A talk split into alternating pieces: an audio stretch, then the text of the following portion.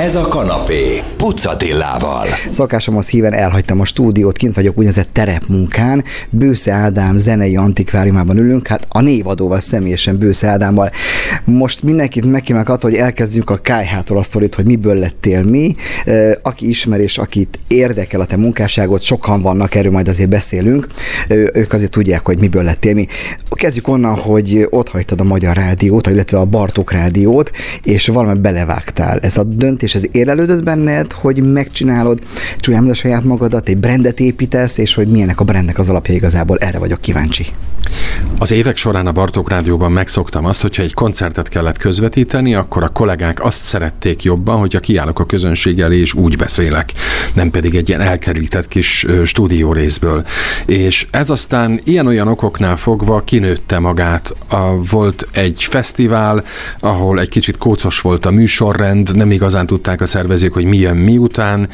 Volt, hogy 15-20 perceket kellett beszélni a közönség előtt, miközben azt se tudtam, hogy mi lesz a következő darab, és aztán ebből így szépen kialakult az, hogy az, ahogy én beszélek a komoly zenéről, az akár szórakoztató is lehet. És akkor ebből lett egyszer egy stand-up, egy önálló est, és akkor utána az évek során ez alakult, a stand-up finomodott, és egy ilyen zenet történeti ismeretterjesztő sorozattá vált, vagy sorozatokká vált, és igazából nem csinálok mást, mint hogy a komoly zenéről igyekszem beszélni közérthetően és szórakoztatóan, akár humorral együtt, és az a rádióban is így volt. De most már ez megáll a saját maga lábán, úgy gondolom. Ugye bár hiába beszéltük meg a titulust, ezt mégsem mondtam el, hogy Bősze Ádám zenetörténész tulajdonképpen, és ebből fakad minden, amiről beszélgetünk. Picit vissza a rádió, szerintem valakiknek azért nagyon hiányzol azoknak a hallgatóknak, akik ennek az SMS-eiből talán az első stand-up fel is épült, hiszen ez egyfajta, hogy mondjam, más réteg, aki SMS-t, és jókat mulattál ezeken az SMS-eken. Érkeztek-e még SMS-ek azután, miután eljöttél? Van erről tudomásod? Kérdeztem a kollégádat, hogy ezt úgy ott hagytad, ahogy kell ezt az egészet. A rádiós elvállásom az kicsit olyan volt, mint amikor a szerzeteseket elhagytam. Egyik napról a másikra eljöttem, ugyan előtte mindent megbeszéltünk, kibeszéltünk, de onnantól kezdve én nem foglalkoztam a, a rádiós történés kérdésekkel. Egyszer-egyszer bekapcsolom a Bartók rádiót, örömmel hallgatom a kollégákat, de nem tudom, hogy jöttek SMS-ek, viszont a Facebookon azt láttam, hogy egy-ketten a, a sok promócióra, amit én fölteszek, már reagáltak úgy, hogy ez kicsit vagy túlságosan narcisztikus állandóan szerepelni a közösségi média oldalakon. Hát ez ezzel jár. Nem tudom. Én ezt elhagytam, és ez az egész világ, amiben én vagyok, teljesen mindegy, hogy Bartók rádióval vagy Bartók nélkül, ez egy, ez egy kerek egész ez a zenetörténészség, nem vagyok kutató zenetörténész, nekem ez a hobbim. Én olvasok megállás nélkül a komoly zenetörténetéről, és ebből egy-két dolog megragad a fejemben, és azokból csinálok előadást, csinálok podcastot, vagy egyszerűen csak beszélek zenetörténeti sétákon, úgyhogy megpróbálom ezt kihasználni. Nem beszélve az antikváriumról, ami pontosan olyan, mint a Bartók Rádió, ahol nem én döntöttem el, hogy milyen zenék vannak, és milyen zenékről kell beszélni, hanem azt egy szerkesztő, meg a gép dobta. Itt nem tudom eldönteni azt előre, hogy milyen kottákat vagy könyveket árulnak, vagy adnak oda nekem, hogy becsüljen föl őket ugyanúgy meg kell birkóznom Beethovennel, egy középkori kódexel, vagy éppen egy Ligeti György kézirattal. Most itt ülünk, kedves hallgatók, ebben, hát én mondhatom azt, hogy szentély, nem? Ezek régen minden igaz Angliából származó könyvespolcok, ugye ennek is kalanya, hogy kerültek ide. Az ember azt hinné, hogy itt ülsz, és itt olvas, és itt alakulnak ezek a műsorok. Na erről beszélgetünk a további. Most azonban a zene, nem komoly zene, hanem könnyű zene, örömteli zenék, amelyeket, amelyeket a mannán megszokhattak, aztán folytatjuk Bősze Ádám barátommal. Ez a kanapé, Pucatillával. Folytatjuk a kanapi adását, a témánk pedig még mindig Bősze Ádám, ő maga a zenetörténész. Az első stand visszaemlékszel, ugye az olyan, hát egy négy-öt éve volt talán, öt. öt, öt éve volt, hogy akkor még volt benned egy picike félsz, hogy most oké, okay, hogy te, te kilépsz a színpadra. Eddig a színpadon voltál, ugye zeneművek között mögött ült a zenekar, ők is nevettek a vicceken, erős támasztékot adott, de egyedül egymagad kiállni és beszélni úgy, hogy a közösség jól érzi magát, azt mondják, a stand-up az egy igen kemény műfaj. Meg lehetett ezt szokni, most már kevesebb félszel mész ki, egyáltalán volt-e benned félsz annó kiállni? annyi félsz volt bennem, hogy nem tudtam, hogy ez sikerül. A komoly zene az kicsit olyan, mint a, nem tudom, mint a, mint a vallás. Tehát én éltem szerzetesként, úgyhogy van némi fogalmam erről. Ez a bármit mondhatsz, de jobb, ha nem mondasz semmit, vagy legalábbis olyat nem mondasz, amitől nem tudom, egyeseknek felszalad a szemöldöke. Szóval, és én olyanokat igyekeztem mondani a, a stand-upban, ami nem éppen a, a, nem volt megszokott. Ilyen félsz volt bennem, hogy ez hogy sül el, hogy valóban mernek-e majd az emberek nevetni komoly zenével kapcsolatos poénokon, de az, hogy én ezt végig tudom vinni, abban nem volt félsz egyáltalán. Egyszer emlékszem ezzel a stand amikor már mondjuk így valamennyire beindult a, a meghívások sorozata, akkor elhívtak egy bányászbára és azt mondták, hogy Bősze úr maga kell ide, és a szervező Bartók Rádiót hallgatott, és ismert engem, és mondtam neki, hogy biztos, hogy nem én vagyok az, aki egy bányászbára kell. És ráadásul aznap nem is értem oda volna, nem is értem volna oda időben, azt ilyen este fél tízre.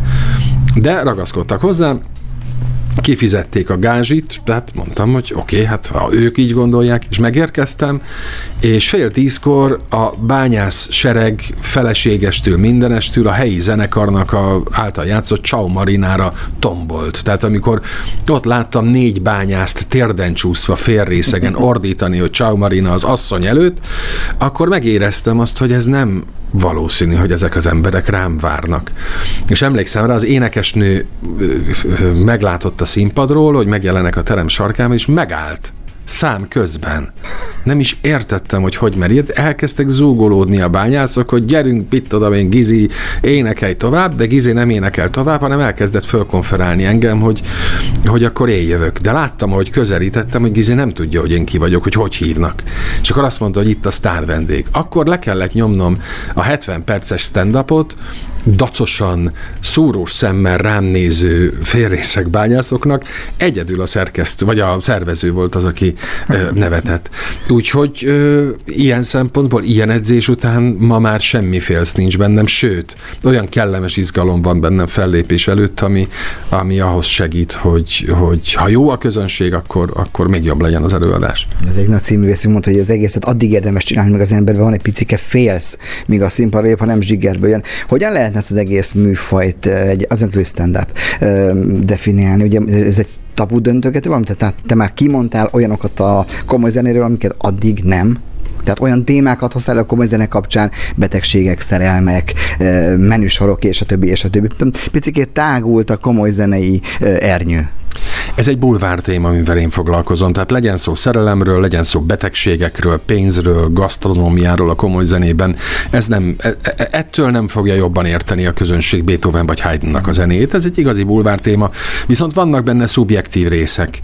Olyan szubjektív ö, gondolatok, amelyek azt gondolom, hogy termékenyen hathatnak, és ebből én erre szeretnék még ráerősíteni, hogy sokkal több legyen a, a, a kicsit karcosabb megfogalmazás benne ezekben az előadásokban, bár azért hozzá kell tenni, hogy, hogy ezek, tehát ez a közönség, ez egy ilyen rendkívül disztingvált és nagyon kedvesen mosolygó, néha nevető, de soha nem röhögő közönség, úgyhogy ezt óvatosan kell csinálni, de azt gondolom, hogy a az én habitusom is ilyen, tehát lehet, hogy rajtam piros tornacipő van, de azért nem vagyok egy olyan ember, aki mondjuk berúgná ezzel az ajtót. Hm. Kedves hallgatók, akkor innen folytatjuk, beszélgetünk még arról, hogy hogyan is lehet egy ilyenre felkészülni, hogyan tud Bősz Ádám újat és újat kitalálni, hiszen azért itt is meg és meg kell újulni. Zene, aztán folytatjuk. Ez a kanapé, Pucatillával. Kedves hallgatók, folytatjuk a beszélgetést Bősz Ádám. Én még egy kicsit a zenék alatt a bányászbuli hangulatában voltam, azért ezt néha, aki én is állok színpadon, ezt egy átérez, rendezve, azért ez nem lehetett sem. No, de beszéljünk kicsit a felkészülésről. Az ember azt hinné, szerintem nem nagyon messze tapogatok a valóságtól, hogy ahhoz, hogy te ilyenekről tudjál könnyedén és oldottan és magától értetődően beszélni, ezzel rengeteget elolvasni. Most éppen hány könyv van annak jelképesen szólva az éli amit el kell olvasni? Amikor a lányom egyszer bejött hozzám, és meglátta a szobában azt a sok könyvet, nem tudom, tízezer zenei kötet biztos, hogy van otthon, akkor azt mondta, hogy apa, te ezeket mind elolvastad? És mondtam, hogy nem olvastam el. És mind el fogod olvasni? Mondom, biztos, hogy nem fogom mind elolvasni. Akkor minek ennyi könyv.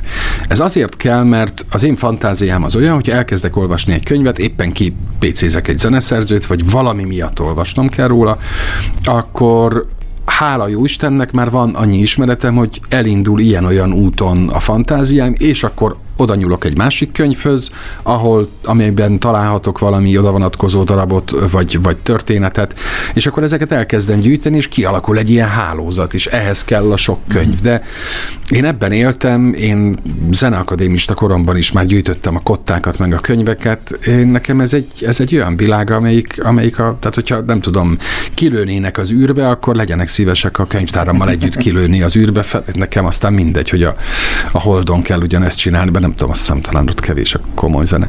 Azt gyanítom, hogy ezek nem csak magyar nyelvű könyvek, hiszen azért a magyar nyelvű irodalom az nem lehet ilyen, ilyen bőséges és széles. Milyen nyelveken tudsz olvasni és megérteni a szöveget? Ezt nagyon jól látod. A magyar nyelvű zeneirodalom hát nagyon szép, meg nagyon tisztességes munkát végeztek az elődök, meg a jelen zenetörténészei is, fordító is, de azért elég szegényes. A könyvek jelentős része Hát van magyar is, de azért alapvetően angol és német nyelvű. Ang- az angol száz zenetudomány az, az most már sokkal fontosabb, mint a német, de hát azért a régi könyvek azok, azok még mindig, a régi jó nagy könyvek azok német nyelven íródtak, és hogyha nagyon kell, akkor franciául is elbotorkálok az olvasással. Sajnos ez egy szégyen, olaszul nem tudok, de az olaszok kevésbé zenetörténészek, ők inkább csinálják a muzsikát. Melyik fajta, hát de csúnya szó, nem mondom azt, ki sem mondom azt, hogy termék, tehát melyik fajta előadás módot szereted a legjobban, hogy a színpadon, vagy vezetsz egy várostörténeti túrát, vagy, egy, vagy éppen egy idézőes bulvár előadást tartasz valakinek a betegségről, melyik, melyik az, amelyik igazán a kedvenced? Amikor én állok egyedül a színpadon, és valami bulvár témát csinálok. A séta az kényszerből jött, a rezsi miatt, mert egyre inkább mondták le az előadásokat tél előtt már, a, főleg a vidéki koncerthelyszínek, és akkor azt mondtam, hogy csinálok valamilyen zenetörténeti dolgot, amihez nem kell fűtés, és akkor lett ebből a zenetörténeti séta. Az is jó, csak majd megfagytunk. A, igen, ezek az előadások, ezek a kultúr stand kultúr vagy zenei stand amiket nagyon szívesen csinálok, és akkor, hogyha jó a közönség, én nagyon szeretek rögtönözni. És ha jó publikum van, tegnap például Szegeden volt egy isteni publikum, beszóltak előadás közben, és akkor az embernek nagyon ott kell lenni, hogy, hogy mit válaszol. Mert van, aki előre megmondja, fölt, fölteszek egy kérdést, és rögtön rávágja a választ, és akkor ha rossz választad, akkor az ember elbizonyítalanodik, hogy á, biztos, hogy én tudom rosszul, vagy biztos, hogy én tudom jól. Szóval ezeket a helyzeteket nagyon szeretem. Tehát olyan kaliberű nézők is ülnek ezeken a stand akkor mint a hajdan volt játék és muzsika 5 percben című kóstolás adásban, hogy már a zene első taktusánál tudták, hogy milyen, milyen melyik mű, stb. stb. és már, így, már be is tolták. Vannak ilyen UFO-szerű zenehallgatók, ez tény, akik ilyeneket tudnak, én nem tartozom, egyáltalán messze vagyok ö, ezektől. Nem, ez egy ilyen nagyon intelligens közönség az én publikumom, akik nem hiszem, hogy fekete komoly zenészek, de rendkívül érdeklődők. A stand-up, tehát ez a, a stand-up a, a, a konkrét stand-up azért maradt abba, mert azt éreztem, hogy, hogy folyamatosan arra törekedni ebben a témában, hogy mindegyik mondat után nevessen a közönség, az, az ennyi nincs benne hogy ez nem tudom évekkel előre meglegyen, és ott a, a magyar stand föl is kértek egy együttműködésre. Nem láttam magam a Békés Csabai Kolbász Fesztiválon, hogy őszinte legyek inkább művelődési házak, koncerttermek, ilyen-olyan helyszínek azok, ahol, ahol szívesen fölépek, ahol olyan közönség van, akik egyébként is járnak oda komoly zenét hallgatni. Ez fontos szerintem, én azért láttam egy-kettőt, hogy itt az ember, tehát a céges parti sem jöhet szóba, itt az ember, ha már egy ilyenre elmegy, akkor felkészül, hogy mit lát és mit hall, és akkor ez egyfajta színház. No, erről még beszélgetünk, kedves hallgatók, most azonban teljesen más típusú zenék jönnek, örömre hangoló zenék, aztán folytatjuk Bőszi Ádámmal. Ez a kanapé, Pucatillával. Gáborral. Folytatjuk a beszélgetést Bősze Ádám zenetörténésszel. 2004-ben visszaugrunk, akkoriban ugye mi 2004 május 1-én, tehát akkor csatlakoztunk az Unióhoz, a 2004-ben biztos vagyok, és volt előtte egy plakát, egy ilyen unióra hangoló plakát, az egyik az volt, hogy te is nyithat cukrászdát Bécsben. Hát Bősze Ádám nem erre készül, hanem egy zenei antikárium, hogy nyit talán egyfajta leányvállalatot, nem tudom. Miért gondolod, hogy beveszed most az online tér világában Bécset ilyen analóg formában? Bécsben nincs zenei antikvárium.